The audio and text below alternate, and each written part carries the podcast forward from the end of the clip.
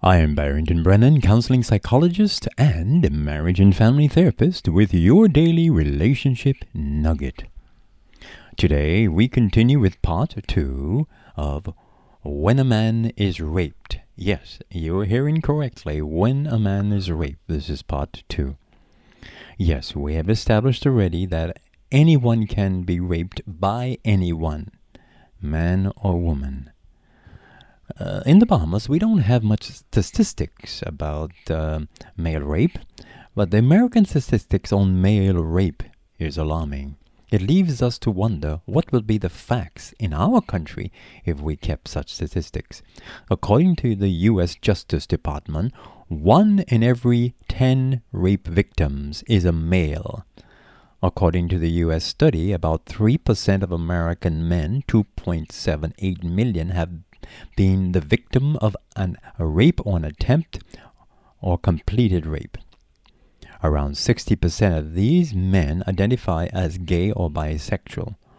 Online news writers Matt Corner and David Scott gives that fact. I hope these statistics have dispelled the myth that only females or homosexual males are raped. The many stories about male rape are equally painful. Men who are raped experience similar emotional pain as females anger, denial, frustration, depression, suicidal ideations, confusion, etc. Some are physically wounded for life. Let me share with you, uh, with permission, I've gotten two stories of male rape. John was 21 years old. He was a 21 year old virgin. He was a great athlete and a popular student leader in high school. He was full of energy and good looking and had a contagious smile.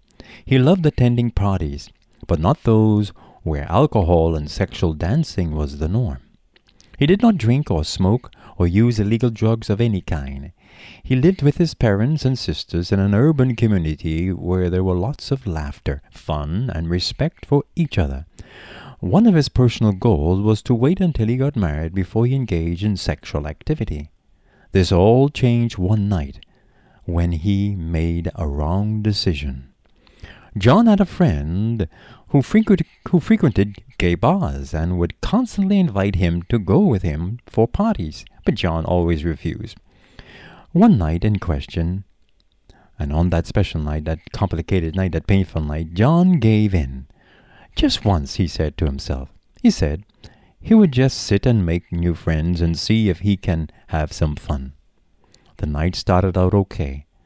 The homosexuals he met were respectful and did nothing to make him feel uncomfortable. But as the night grew older, the crowd changed and got noisier.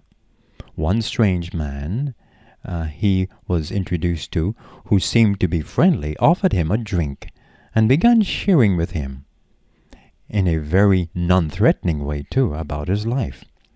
About thirty minutes later, John began to feel dizzy, and what happened next he knew nothing about. John woke up the following morning at about 4 a.m. in a hotel room from the weight of another man lying on top of him. John was raped. This changed his life. By the time he reached age 21, he wondered whether or not he was a homosexual. He started down a slippery road of promiscuity with both males and females. The pain of that night was too great. He began to use alcohol and drugs and became very depressed and angry. The story has a great ending. By the age of 35, John was tired and frustrated with his life. With the help of an individual psychotherapist, uh, he rekindled his faith in Jesus. He established his life, got married, and is now living as a productive, healthy person. John did not need to get married to prove he was healed. That was just the path God had chosen for him. Sharing about being raped as a man is still painful, but his story although more extensive than what I am sharing in today, has helped men to find peace. Here's Robert's story. Robert was raised in a Christian home, but always felt that he was not a normal child. At an early age, he found himself attracted to other boys sexually, although he never mentioned it to anyone. By the time he finished high school, he was certain that he was gay and began exploring that lifestyle. It wasn't long before he realized that that lifestyle he had chosen was not free from emotional pain, anger, abuse, jealousy, and frustration. Although he had his ups and downs, he remained faithful to his partners. Yes, by some expectations, Robert was not a normal male. Unfortunately, his effeminate tendencies seemed to attract suitors who were not friendly or nice.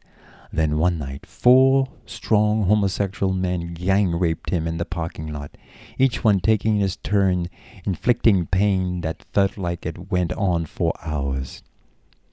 It was hours of helplessness and hopelessness. Robert said, it felt like being pushed against his will in the dark hole of and trying to stretch his way out, but constantly being pushed back. End of quote. Pain, anger, hatred, rage, frustration, all collided in a heart that only sought love and peace. Robert was free to be homosexual, but no one should be violated or should that or should be not no one should be violated that way regardless of one's sexual orientation no one today robert still feels the pain the physical scars from that night will never go away he lives one day at a time with a sense of inner peace and healing why are people so mean so angry so violent Yes, many of us do believe that homosexual lifestyle is a sin, okay, but the Christian must speak out against such behavior. Rape.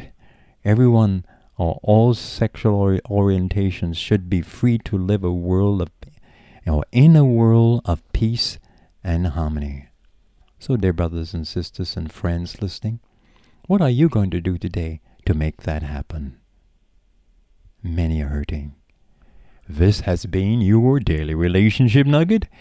I am Barrington Brennen, keeping a smile on your heart.